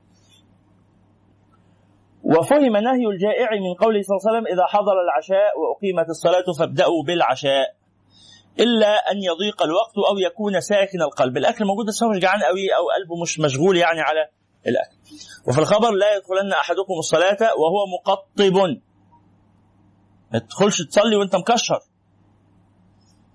ها؟ ولا يصلين أحدكم وهو غضبان. وهذا الحديث لا يصح. هذا الحديث الثاني اللي هو لا يدخلن أحدكم الصلاة وهو مقطب ولا يصلين وهو غضبان لا يصح. وقال الحسن كل صلاة لا يحضر فيها القلب فهي إلى العقوبة أسرع. وهذا أيضا لا يصح إسناده ولكن معناه يعني وجيه. وفي الخبر سبعة أشياء في الصلاة من الشيطان. الرعاف والنعاس والوسوسة والتثاؤب والحكاك والالتفات والعبث بالشيء. وزاد بعضهم والسهو والشك وقال بعض السلف أربعة في الصلاة من الجفاء الالتفات ومسح الوجه وتسوية الحصى وأن تصلي بطريق من يمر بين يديك. كل دي شواغل كل دي بتصلي في أوقات ما فيهاش تركيز يعني. ونهى أيضا عن أن يشبك أصابعه أو يفرق أصابعه. وأنت بتصلي ما إيه؟ ما تشبكش الأصابع ببعضها كده وأنت واقف وكذا أن يفرقع أصابعه. معروف. خلاص؟ و أو يستر وجهه اللي هو التلثم. أو يضع إحدى كفيه على الأخرى ويدخلهما بين فخذيه في الركوع. مفهوم الهيئة. هو راكع ويقوم إيه يحط إيديه مع بعض كده ويحط إيديه كده ويقوم زي بيدفيهم يعني. قال بعض الصحابة رضي الله عنهم كنا نفعل ذلك فنهينا عنه. ويكره أيضا أن ينفخ في الأرض عند السجود للتنظيف. يجي يسجد يقوم نافخ ويبعد التراب وبتاع. كل ده فيه معاني الترفع. لا غبر وجهك بالتراب وبعدين يبقى نفضه مش هيجرى حاجة. يبقى اغسل وشك لما تخلص الصلاه وأن يسوي الحصى بيده أثناء ما بيصلي كده يجي يسجد يقوم فارد الرمل عشان يبقى متساوي. فإنها أفعال مستغنى عنها. هذه ليست لا تحتاج الصلاة إلى هذه الأفعال فمستغنى عنها في الصلاة لكن محتاج اليها في شأن الدنيا. والصلاة يعني ينبغي ألا تنشغل فيها بشيء من شؤون الدنيا بقدر ما تستطيع.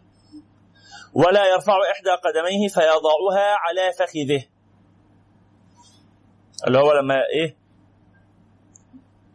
يقعد للتشهد خلاص إيه لا بأس بجلوس القرفصاء. هذا الجلوس إحنا قلنا الجلوس يكون بالتورك أو يكون بالافتراش أو يكون بالإقعاء ولا بأس أيضا بجلوس القرفصاء هو هذا. لمن أراد أن يطيل الجلوس واحد حرارات كتير وأي جلسة من الجلسات ثلاثة تتعبه. فيريد أن يجلس هكذا. ها؟ فهذا لا بأس به. لكن لما يجي يعمل كده ما يرفعش بقى إيه؟ فهمتم هذا؟ ما يرفعش إحدى الرجلين ويجعلها فوق الفخذ.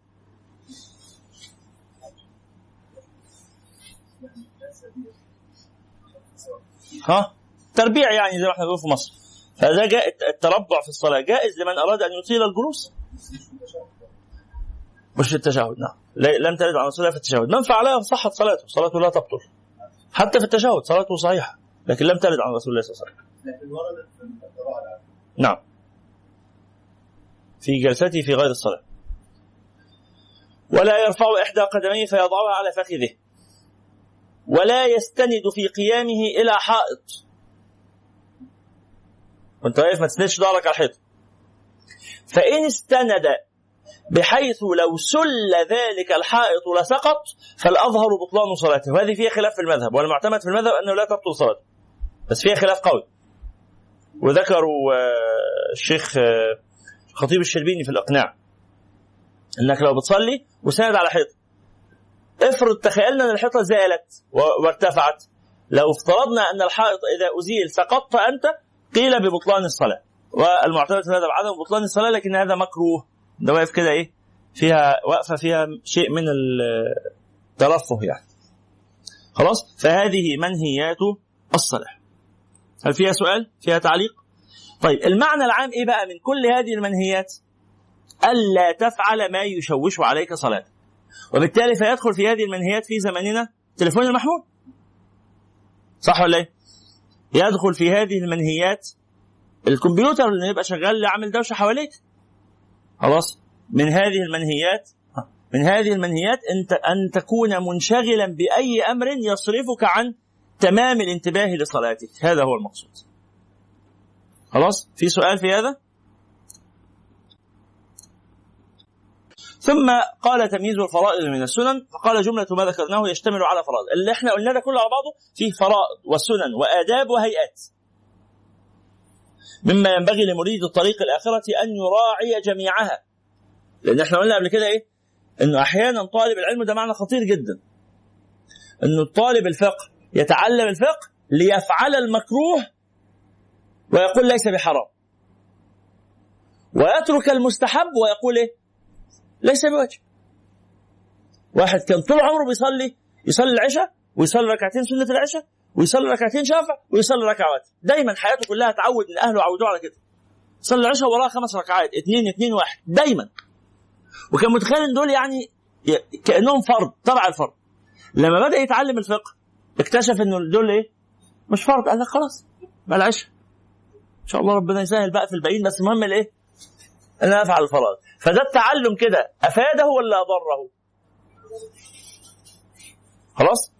فإحنا بنتعلم العلم عشان تعرف إن دي نوافل عشان تعملها مش عشان تعرف إنها نوافل فتتركها. واحد كان عمره ما يتخيل إنه يعمل حاجة معينة وبعدين عرف إنها مش حرام دي مكروه. المفروض ما يعملهاش برضه. إلا لو مضطر إليها دي حاجة تانية. بس في الوضع الطبيعي لا يفعل المكروهات ولا يترك المستحبات.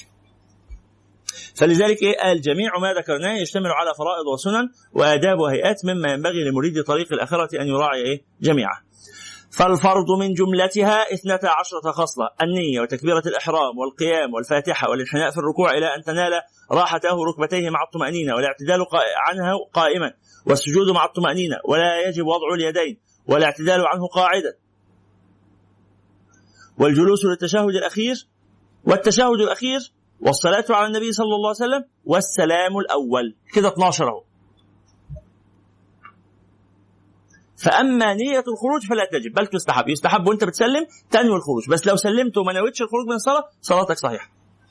قال وما عدا هذا فليس بواجب بل هي سنن وهيئات فيها وفي الفرائض. يعني بل هي سنن بقيت الحاجات اللي قلتها. يا إما تبقى سنن يا إما تبقى هيئات في السنن يا إما تبقى هيئات في الفرائض. يبقى اذا الصلاة كم حاجة؟ ثلاث حاجات. فرائض سنن هيئات. والهيئات دي حاجتين هيئات في السنن أو هيئات في الفرائض. وآداب ما هي الآداب جزء من الهيئات. أو الآداب كلمة ثانية تعبر عن كلمة الهيئات. الهيئة أدب الهيئة أدب الشكل. صليتوا على رسول الله؟ صلى الله عليه وسلم. فهذا تمييز ما بين الفرائض والنوافل أما السنن فمن الأفعال أربعة رفع اليدين في تكبيرة الإحرام وعند الهوي إلى الركوع وعند الارتفاع إلى القيام والجلسة للتشهد الأول. أربع حاجات. رفع اليدين في الثلاث مواضع والجلسة للتشهد الأول. طبعا هتلاقوا اختلافات عن عن هذا الكلام في كتب أخرى. ده مذهب الإمام الغزالي. قال وأما ما ذكرناه من كيفية نشر الأصابع. قال لك تفرد صابعك إزاي ولا تضمها إزاي ولا ترفع إيه ولا تنزل إيه وبتاع. فهي هيئات تابعة لهذه السنة. والتورك أو الافتراش هيئتان أو هيئات تابعة للجلسة أو للجلسة. والإطراق وترك الالتفات هيئات للقيام وتحسين صورته. وجلسة الاستراحة لم نعدها من أصول السنة في الأفعال لأنها كالتحسين لهيئات الارتفاع من السجود إلى القيام لأنها ليست مقصودة في نفسها ولذلك لم تفرد بذكر. وهنا في معنى مهم في مسألة الآداب والهيئات ده اللي هو يعني بقى ربنا هيحاسبنا على حركة صباعنا نعملها إزاي؟ و... أنتوا شغالين نفسكم بتفاهات يا مشايخ. الجماعة الفقهاء دول دماغهم تعبان. الصلاة إنك إيه؟ تحب ربنا وخلاص قلبك كده يبقى حاضر وبتاع. لكن تحط لي رجلك إزاي ولا تحط لي إيدك إزاي؟ دي من التفاهات.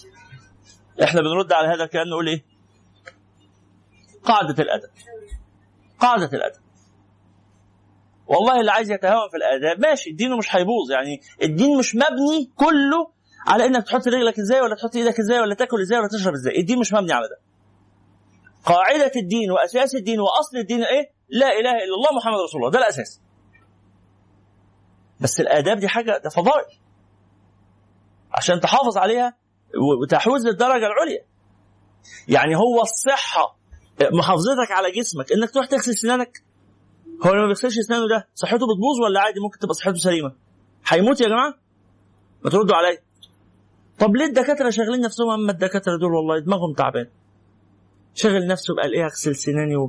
والدكاترة يقول لي غلط تستعمل الخلة واستعمل الفرشة أحسن. مش ده كلام فاضي برضه ولا إيه؟ يقول لي ما أعرفش لما تطبخ الأكل تطبخه إزاي وحطه في درجة حرارة عاملة إيه. وغذاء صحي وأكل أورجانيك وكلام فاضي. ها؟ قال له إيه؟ قال له إنه غسل السنان ده أدب. تحافظ عليه عشان تحافظ على باقي الأشياء تشرب مية كتير وتعمل حاجات عادات غذائية وعادات صحية وتلعب رياضة وحاجات زي كده. خلاص؟ لأن هذا يجعلك تحافظ على صحتك على المدى الطويل. بس في حاجات تهلك الصحة على المدى القصير إنك تاخد سم دلوقتي تاخد تاكل أكل مسمى. إنك تتناول السموم فورا كده ده, ده يهلكك. فالدكاترة بيتكلموا أكتر كلامهم عن الحاجات المهلكة على الفور ولا الحاجات المهلكة على التراخي؟ أغلب كلام الدكاترة من حيث الإيه؟ الكم وال- والوقت يعني. الوقت الأكبر للدكاترة بيتكلموا عن الحاجات المهلكة على المدى الطويل ولا على المدى القصير؟ الطويل. من باب الوقاية خير من صح الكلام متعارف عليه. بس فمن تهاون في الأدب عوقب بايه يا مشايخ بحرمان السنة. ومن تهاون في السنن عوقب بحرمان الفرائض. ومن تهاون في الفرائض. يجي واحد بقى يقول يعني هو ربنا منتظر مننا ان إحنا نصلي ولا نصوم. لا يا سيدي مش منتظر ما تصليش براحتك. مش هنقول عليك كافر. بس بينك وبين الكفر خطوتين. أو خطوة واحدة أو نص خطوة. النبي عليه الصلاه والسلام بيقول لك ما فيش أصلا بينك وبين الكفر حاجة. حد ما بيننا وبينهم الصلاة فمن ترك الصلاة فقد كفر. يلا من الآخر كده. خلاص؟ قال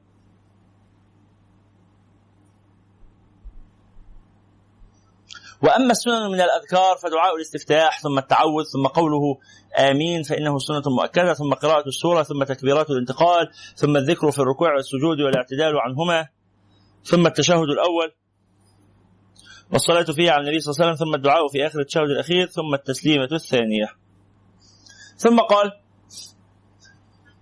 وهذه وإن جمعناها في اسم السنة الحاجات اللي إحنا قلناها دي كلها كلها اسمها سنة صح؟ قال لا فلها درجات متفاوتة. إذ يجبر من جملتها بسجود السهو أربعة. وأما من الأفعال فواحدة. يبقى السنن قال لي السنن حاجتين سنن فعلية أو عملية وسنن قولية اللي هي سماها الأذكار. وأما من الأذكار يعني من الأقوال يبقى السنة كم نوع؟ سنن الصلاة. ها؟ سنن الصلاة كم حاجة؟ حاجتين. سنن فعلية أو عملية وسنن قولية قال وهذه وإن جمعناها في اسم السنة فلا درجات متفاوتة إذ يجبر من جملتها بسجود السهو أربعة وأما من الأفعال فواحدة وهي الجلسة الأولى للتشهد الأول. فإنها مؤثرة في ترتيب نظر نظم الصلاة في أعين الناظرين حتى يعرف بها أنها رباعية أم لا بخلاف رفع اليدين. فإنه لا يؤثر في تغيير النظم رفعت إيدك أو لا نفس الهيئة يعني. فعبر عن ذلك بالبعض وقيل الأبعاض تجبر بالسجود. يبقى الصلاة هتتقسم إلى إيه؟ إلى أركان وسنن أبعاض وسنن هيئات.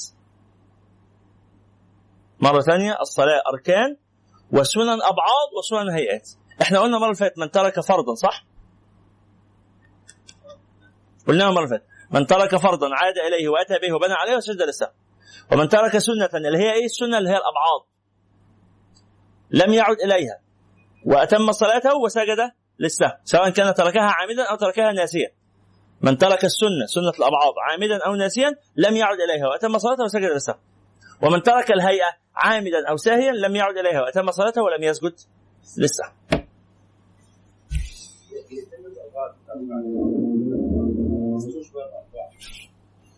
أربعة من السنن من سنن الأق- الأقوال. أربعة من سنن الأقوال تجبر بسجود السهو. هي- هيجي لهم لسه أهو. يبقى إمتى بسجد للسهو؟ قال اولا من الأفعال من ترك التشهد الأول يسجد للسهو. لكن هل يعود إليه؟ يعني واحد في الركعة الثانية قام ما قعدش كان ساجد؟ قام من السجود إلى الركعة الثالثة مباشرة وافتكر إذا ما قعدش التشهد الأوسط يرجع يعود ولا ما يرجعش؟ ما يرجعش ويكمل الصلاة ثم يسجد للسهو في النهاية وأما الأذكار اللي هي الأقوال بقى اللي هي السنن القولية فكلها لا تقتضي سجود السهو إلا ثلاثة اللي هو بقيه الأربعة وصلت يا أستاذ؟ تمام كده؟ إلا ثلاثة ما هي؟ قال القنوت اللي هو الدعاء بعد الرفع من الركوع والتشهد الأول طب ما هو قال التشهد الأول قبل كده. لا. هناك كان بيقول الجلسة الأولى. هنا بيتكلم على قراءة التشهد. على قراءة التشهد. معلش لحظة واحدة. عذرا يبقى إيه؟ يبقى الجلوس الأول وقراءة التشهد فيه. قال والصلاة على رسول الله صلى الله عليه وسلم فيه دي تا- تاني حاجة في ال في الايه تالت حاجة في الأقوال. تالت حاجة في الأذكار. يبقى من جلس للتشهد الأول وده مش إحنا قلنا في بداية اللقاء النهارده إن الناس بتغفل في التشهد الأول عن الصلاة على النبي. صح؟ هم عودونا كده. التشهد الأول بيخلص إيه؟ أشهد أن لا إله إلا الله وحده لا شريك له وأشهد أن محمدا عبده ورسوله وتقوم قايم للركعة الثالثة. لا. لازم بعدها يستحب طبعا مش لازم وجوبا بس يستحب. آه، من السنن في التشهد الأول أن تقول اللهم صل على سيدنا محمد وعلى آله أو اللهم صل على سيدنا محمد. طب من ترك ذلك يسجد للسهو. من ترك الصلاة على النبي في التشهد الأول يسجد للسهو. آه معلش غلطة بسيطة. صلاتنا صحيحة مش باطلة صلاتنا صحيحة. من ترك السنة عامدا أو ساهيا فصلاته صحيحة سواء سجد للسهو أم لم يسجد للسهو سجود السهو سنة. بس الأفضل في التشهد الأول إيه؟ الصلاة على النبي. طب في التشهد الثاني الصلاة على النبي واجبة. يبقى من تركها بطلت صلاته. من ترك الصلاة على النبي في التشهد الثاني بطلت صلاته. لكن من ترك الصلاة على النبي الصلاة على النبي في التشهد الأول صلاته صحيحة مع نقصان الأجر ويستحب أن يدخل ذلك بسجود السهو واضح يا جماعة؟ طب يعني التشهد في النص يقول لغاية فين؟ التشهد اللي في النص. تحيات لله والصلاة الطيبات السلام عليك أيها النبي ورحمة الله وبركاته. السلام علينا وعلى عباد الله الصالحين. أشهد أن لا إله إلا الله وحده لا شريك له وأشهد أن سيدنا عبد محمدا عبده ورسوله. اللهم صل على سيدنا محمد وعلى آله. بس كده وعلى اللهم صل على سيدنا محمد وعلى آله. ده كل المذاهب برضه لا الشافعي نعم. اتفضل لو إيه؟ نفس الوضع. لو آه المأموم. المأموم الذي ترك شيئا من السنن القولية هل يسجد للسهو؟ نعم. بعد أن يسلم الإمام يسجد للسهو ثم يسلم. نعم. خلاص؟ طيب. قال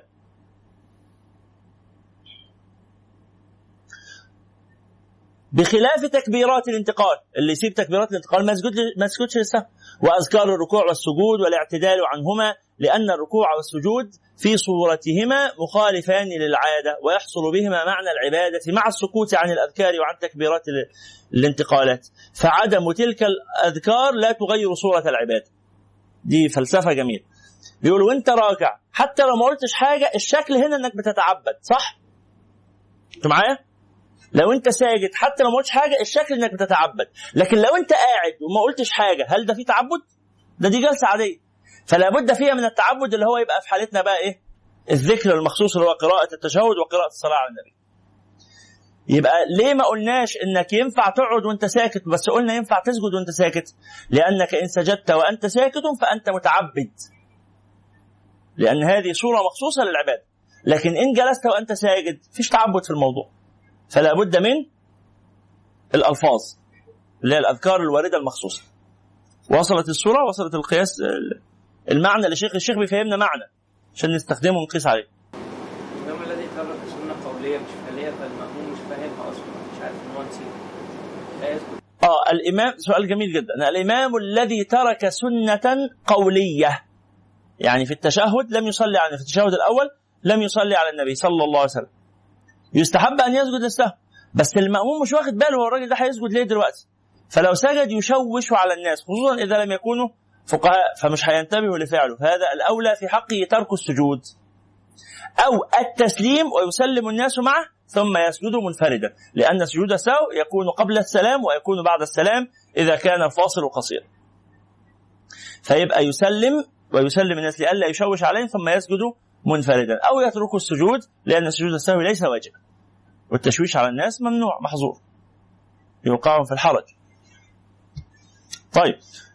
قال وأما الجلسة للتشهد الأول ففعل معتاد وما زيدت إلا للتشهد فتركها ظاهر التأثير. وأما دعاء الاستفتاح والسورة فتركهما لا يؤثر مع أن القيام صار معمولا معمورا بالفاتحة ومميزا عن العادة بها وكذلك الدعاء في التشهد الأخير. والقنوت أبعد ما يجبر بالسجود. يعني آه، المعنى اللي فيه هو كأن الإمام بيقول صعب التقاطه يعني. لكن طبعا من ترك القنوت يستحب أن يسجد للسهو أيضا. لكن شرع مد الاعتدال في الصبح لأجله. فكان كمد جلسة الاستراحة. إذ صارت بالمد مع التشهد جلسة للتشهد الأول. فبقي هذا قياما ممدودا معتادا. ليس فيه ذكر واجب. وفي الممدود احتراز عن غير الصبح وفي خلوه عن ذكر واجب احتراز عن أصل القيام في الصلاة. يبقى من ترك القنوت يستحب له أن يسجد للسهو ولا يجب عليه ذلك. فإن قلت تميز السنن عن الفرائض معقول إذ تفوت الصحة بفوت الفرائض دون السنة ويتوجه العقاب به دونها. فأما تمييز سنة عن سنة إشمعنى السنن دي؟ هي اللي بتقول لي أسجد فيها للسهو والسنن دي ما بسجدش فيها للسهو. فهمتوا السؤال؟ قال فالكل مأمور به على سبيل الاستحباب ولا عقاب في ترك الكل والثواب مرجو على الكل فما معناه؟ اشمعنى؟ قال فاعلم أن اشتراكهما في الثواب والعقاب والاستحباب لا يرفع تفاوتهم هي سنة الأبعاض وسنة الهيئات تفاوتهما لا سنة الأبعاض اللي بسجد فيها للسهو وسنة الهيئات اللي ما بسجدش فيها للسهو وينكشف لك ذلك بمثال وهو أن الإنسان لا يكون إنسانا موجودا كاملا إلا بمعنى باطن اللي هو الروح وأعضاء ظاهرة. فالمعنى الباطن هو الحياة والروح والظاهر أجسام أعضائه. ثم إن بعض تلك الأعضاء ينعدم الإنسان بعدمها كالقلب والكبد والدماغ وكل عضو تفوت الحياة بفواته. يعني بقية الأعضاء. ولكن بعض الأعضاء الأخرى لا تفوت بفواته الحياة. ولكن يفوت بفواته مقاصد الحياة كالعين واليد والرجل واللسان. وبعضها لا يفوت بفواته الحياة. يبقى كأن الذي لا يفوت بفواته الحياة لكن يفوت المقصود هو سنة الأبعاد. فهمتم الإشارة؟ وبعضها لا يفوت بفوات الحياة ولا مقاصدها ولكن يفوت به الحسن كالحاجبين. حياته مش تتأثر. واللحية والأهداب وحسن اللون. كل دي معاني جميلة. لو موجودة ماشي مش موجودة الحياة ماشي. وبعضها لا يفوت به أصل الجمال ولكن كماله كاستقواس الحاجبين الحاجب يبقى عامل قوس. يا سلام بقى ده حاجة وسواد شعر اللحية والأهداب وتناسب خلقة الأعضاء وامتزاج الحمرة بالبياض في اللون. فهذه درجات متفاوتة. قال فكذلك العبادة. صورة صورها الشرع وتعبدنا بفعلها باكتسابها. وكلمة باكتسابها دي إشارة عقدية يعني. وتعبدنا بفعلها. خلاص؟ أو باكتسابها. فروحها وحياتها الباطنة الخشوع والنية وحضور القلب والإخلاص كما سيأتي. ونحن الآن في أجزائها الظاهرة في الجسم. فالركوع والسجود والقيام وسائر الأركان تجري منها مجرى القلب والرأس والكبد. إذ يفوت يفوت وجود الصلاة يفوت وجود الصلاة بفواتها طبعا المعنى واضح من قبل كده بس الإمام الغزالي مدرس. والمدرسين ساعات بتجيلهم خصلة كده اسمها التكرار والتوضيح رغم إن الكلام واضح. ها؟ حاجة يعني جميلة جدا.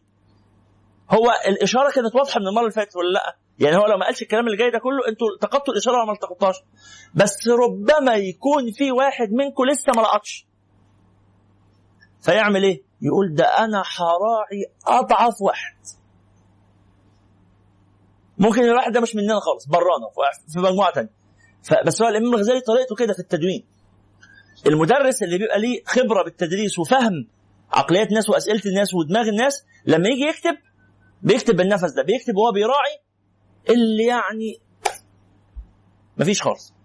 وبعدين إيه يبقى كلامه فيه المستويات المختلفه بقى. في كلام عالي واحد يلقطه وواحد ما يلقطوش وفي كلام تاني إيه لا يشتركوا في فهم الكاف. فهمتوا المسألة؟ قال يا سلام. والسنن التي ذكرناها من رفع اليدين ودعاء الاستفتاح والتشهد الأول تجري منها مجرى اليدين والعينين والرجلين ولا تفوت الصحة بفواتها كما لا تفوت الحياة بفوات هذه الأعضاء ولكن يصير الشخص بسبب فواتها مشوه الخلقة مذموما غير مرغوب فيه. تخيل واحد بيصلي كده وجاب الصلاة كل الركعات كلها ورا بعضها من غير ما يقعد التشهد الأوسط. مش ده في خلل ظاهر في صلاته؟ في خلل. كأنه إيده مقطوعة كده في خلل ظاهر. فكذلك من اقتصر على أقل ما يجزئ من الصلاة. كان كمن أهدي اهدى إلى ملك من الملوك عبدا حيا مقطوع الأطراف. قال له خد الخادم ده يخدمك. هو الصراحة أعمى ومقطوع إيديه مقطوعة ورجليه مقطوعة. بس إيه؟ هو ما بيتكلمش كمان. يعني بس خد هدية. ده إيه ده؟ دي هدية. إيه دي عاملة إيه دي؟ أنت معايا؟ ولا اداله حصان وقال له خد الحصان ده تركبه. هو الحقيقة حصان أعمى ورجليه مقطوعة. كل أربع رجول. بس بطنه منفوخ روح اركب عليه كده و... ونط. حاجة يعني. ماشي هو الحصان عايش. بس إيه؟ فات المقصود من وراء حياته. هو الانتفاع به. وأما الهيئات وهي من ما وراء السنن فتجري مجرى أسباب الحسن من الحاجبين واللحية والأهداب وحسن اللون. وأما لطائف الآداب في تلك السنن فهي مكملات للحسن كاستقواس الحاجبين واستدارة اللحية وغيرها. كلام في غاية الجمال والله. قال فالصلاة عندك قربة وتحفة تتقرب بها إلى حضرة ملك الملوك سبحانه وتعالى كوصيفة يهديها طالب القربة من السلاطين إليهم. وهذه التحفة تعرض على الله تعالى ثم ترد عليك يوم العرض الأكبر. فإليك الخيرة. اختار براحتك في تحسين صورتها أو تقبيحها. فإن أحسنت فلنفسك وإن أسأت فعليها. ولا ينبغي أن يكون حظك من ممارسة الفقه أن يتميز لك السنة من الفرض فلا يتعلق فهمك من أوصاف السنة إلا أنه يجوز تركها فتتركها. الكلام اللي كنا قلناه شوية؟ ها؟ أه؟ أنت جاي تدرس الفقه عشان آه يا سلام الحمد لله طلعت سنة. هو ده اللي أنت فهمته؟ يعني هو ده ذكائك. استسغمت ذكائك يعني فوصلك لهذه الملاحظة؟ الوجيهة كلام سخيف. فإن ذلك يضاهي قول الطبيب إن فقع العين لا يبطل وجود الإنسان. الدكتور قال لك إيه؟ والله لو فقأت عينك مش هتموت. إيه ده بجد؟ الله. طب يلا. فخ. اللي يعمل ده يبقى إيه؟ متخلف يعني مجنون. خلاص. فإن ذا والله يعني نفسه جميل. بيهزر. تحس إن هو كاتب الكتاب دماغه يعني راقية جدا رحمه الله ورضي عنه فإن ذلك يضاهي قول الطبيب إن فقع العين لا يبطل وجود الإنسان ولكن يخرجه عن أن يصدق رجاء المتقرب المتقرب في قبول السلطان إذا أخرجه في معرض الهدية. قال لو فقعت عين العبد مش هتموته بس ما ينفعش تديه هدية للسلطان. فهكذا ينبغي أن تفهم مراتب السنن والهيئات والآداب فكل صلاة لم يتم الإنسان ركوعها وسجودها فهي الخصم فهي الخصم الأول. يعني تيجي يوم القيامة تحاربه تقول له ضيعك الله كما ضيعتني. أو تقول ضيعك الله كما ضيعتني كما جاء في الأثر. قال فطالع الأخبار التي أوردناها في إكمال أركان الصلاة ليظهر لك واقعها. بهذا يكون الإمام الغزالي قد أتم الكلام عن الأعمال الظاهرة في الصلاة. آداب الصلاة فضائل الصلاة خلاص وأداء صورتها الظاهرة بما يشتمل عليه من أركان وسنن وهيئات وفضائل وآداب. ثم بدأ بعد ذلك في الباب الثالث. الباب الأول في الكتاب كان باب فضائل الصلاة فضائل متعلقة بالصلاة. والباب الثاني كان أداء أعمالها الظاهرة. الباب الثالث في الشروط الباطنة من أعمال القلب. اللي هو إيه بقى؟ اللي هو السر في الحقيقة اللي هو الروح. أقبل على الروح واستكمل فضائلها. فأنت بالروح لا بالجسم إنسان. الإنسان لا يكون إنسان بالجسم إنما الإنسان على الحقيقة يكون إنسانا بالإيه؟ بالروح. فلا بد من استكمال الروح. طب لما الروح مهمة قوي كده يا عم الشيخ عبد الرحمن. وده آخر سؤال نختم بيه النهارده. لما الروح مهمة قوي كده لدرجة إنها هي السر اللي من غيره تموت. لماذا بدأ الكلام بالظاهر قبل الكلام عن الباطن؟ عايز أسمع شوية مشاركات كده سريعة. ها؟ لأن الباطن لن يستقيم إلا إذا استقام الظاهر. ماشي. لأن الظاهر مساعد للباطن. صحيح.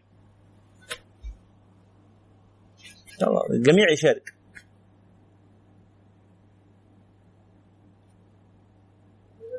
الأسهل هو الظاهر فإحنا نبدأ بيه وبعد كده لأن الظاهر أسهل فنبدأ بالأسهل ثم نصل إلى الأصعب.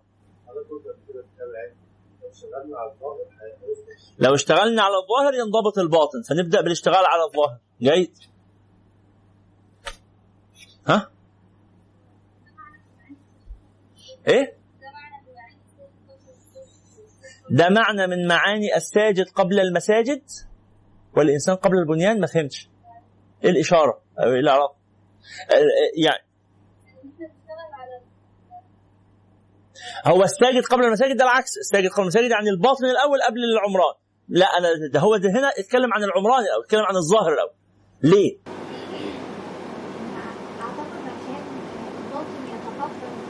عشان الباطن يتقبل لازم ألزم الظاهر الأول. جميل ليه؟ بقية الإجابات. آه يلا ما إحنا عايزين نحاول كلنا. كان واحد بيبني مبنى كده. فهي عمارة فهو ال- ال- الظاهر ده اللي هو الأساس. أما مالي الأساس ده كله كله ده بالباطل. فأنا مش هيبقى مش هعرف أملى كل الحاجات دي إلا لو ما فيش جميل. كأن واحد مثل مثال جميل قوي قال لما واحد يبني عمارة قبل ما يهتم إن الناس يعيشوا جوه سعداء ومبسوطين وعندهم ثلاجه وغسالة وتلفزيون يهتم من الأول يكون حاطط أعمدة و... وطوب. يهتم بالظاهر. وبعدين الظاهر ده يعمر باطنه بالناس اللي عايشة سعداء جوه البيوت. بس لو تجيب الناس تقول لهم كونوا سعداء جوه البيوت يقول لك فين البيوت اللي إحنا نعيش سعداء جواها؟ يبقى لو ما فيش ظاهر ما فيش باطن تسكن يسكنه. جميل. إجابة أخرى؟ إجابة أخرى. خلصنا كل الإجابات؟ طيب كل ما قلتموه صحيح طبعا. جزاكم الله عنه خيرا كثيرا. بس أنا عايزكم يعني اجهدوا ذهنكم كده حد يطلع واحدة كمان. عندك الناس كلها بس هو ده اللي أنا كان بدور عليه. هو ده اللي أنا كان يعني أول مشاركة ليه أشكرك. طبعا كل المشاركات السابقة صحيحة نافعة حسنة. بس هي دي المشاركة الرئيسية اللي أنا شخصيا بشارك بيها ان الظاهر مشترك والباطن مخصوص. والديانة جاية للإيه؟ للعموم قبل ما تيجي قبل ما تيجي للخصوص. الناس كلها تعرف تقيم الظواهر. بس مش كل الناس بواطنها إيه؟ تعرف تشتغل عليها. وبعدين متفاوتة. وما فيهاش معيارية مقيسة واضحة. لكن الظاهر زي ما حضرتك قلت كده إنه أسهل. فالظاهر يشترك فيه الكافه وذلك لوضوحه وسهولته. فبدأ الكلام عنه لأنه ده المشترك بين الخلق. أما الباطن وإن كان سرا وإن كان مهما بتاع لكنه لأنه صعب ولأن تحصيله لا يدركه إلا الخواص وللمعاني التي ذكرتموها جميعا فثنى بالكلام عنه. فقال لا, لا على الأقل أنت لو ما عملتوش وعملت الظاهر بس تبقى اسمك إيه؟ نجوت من التبعة. يعني لا تؤاخذ لا تحاسب. لأن درء المفسدة مقدم على جلب المصلحة. ففي مفسدة إنك ما تعملش الظاهر وفي مصلحة إنك تعمل الباطن. فمن ترك الظاهر هلك. لكن من ترك الباطن يبقى فاته الخير. ربنا مش هي إيه؟ مش هيعاقبه على إنه كان سرحان في الصلاة مش هيعاقبه لما لم يتعمد هذا غصب عنه لم يتعمد هذا. ولذلك ربنا قال اتقوا الله حق تقاته أم الصحابة شق عليهم فقال اتقوا الله ما استطعت ما استطعت. وقال عز من قائل آه، آه، فويل للمصلين الذين هم عن صلاتهم سهون فقال الصحابة رضي الله الحمد لله الذي قال عن صلاتهم ولم يقل في صلاته. ليس لابن آدم إلا ما. أيوه ليس لابن آدم من صلاته إلا ما عقل منها يبقى مش هياخد ثواب إلا على قد ما ركز. لو ما ركزش خالص مش هياخد ثواب بس ما فيش عليه ذنب. يبقى اللي صلى وأدى الظواهر لن يعاقب. بس ما استفادش. مش مهم؟ مش عايز استفيد يا عم. بس على الأقل إيه؟ أطلع منها كده لا ليا ولا عليا. فبدأ بالكلام عن الظواهر اللي هو الحد الأدنى. وبعدين يلا بقى نكمل البواطن ونعلى ونطلب مقامات العلو. بإدراك الشروط الباطنة. قال ولنذكر في هذا الباب ارتباط الصلاة بالخشوع وحضور القلب ثم لنذكر المعاني الباطنة وحدودها وأسبابها وعلاجها ثم لنذكر تفصيل ما ينبغي أن يحضر في كل ركن من أركان الصلاة لتكون صالحة لزاد الآخرة. هو ده بقى مقصود الكتاب في الحقيقة اللي هو أسرار الصلاة. كل فعل في الصلاة إيه إيه الحكمة وإيه المعنى اللي اللي أنتوا قلتوها دي كلها؟ هيبدا يفصل فيها تفصيل حسن. هذا يكون بعد رمضان بقى إن شاء الله. إيه؟ كان يصح يجي في أول رمضان. آه بس نصيبه خير الحمد لله. فلعل إن إحنا نمارس هذا عمليا في رمضان وبعدين نعرفه نظريا بعد رمضان. نسأل الله الفتح والتيسير. كل سنة طيبين. تقبل الله منا ومنكم صالح الأعمال. وعاد الله علينا وعليكم هذه الأيام بخير. إن شاء الله رمضان العيد هيبقى يوم إيه؟ أظن يوم اثنين. ثلاث يوم واحد شوال ما شاء الله ما شاء الله. جزاك الله فقيه برضه خدوا بالكم دراسه الفقه يعني إيه؟ بتورث آه، فهم عميق للمسائل ما يدركوش الناس العاديين. جزاك الله خير يا شيخ عبد الرحمن. فإن شاء الله ال- آه، العيد هيكون يوم واحد. السنة دي بشكل استثنائي وحصري هيكون يوم واحد شوال اللي هو هيكون موافق أظن اليوم الثلاثاء. يوم الثلاثاء.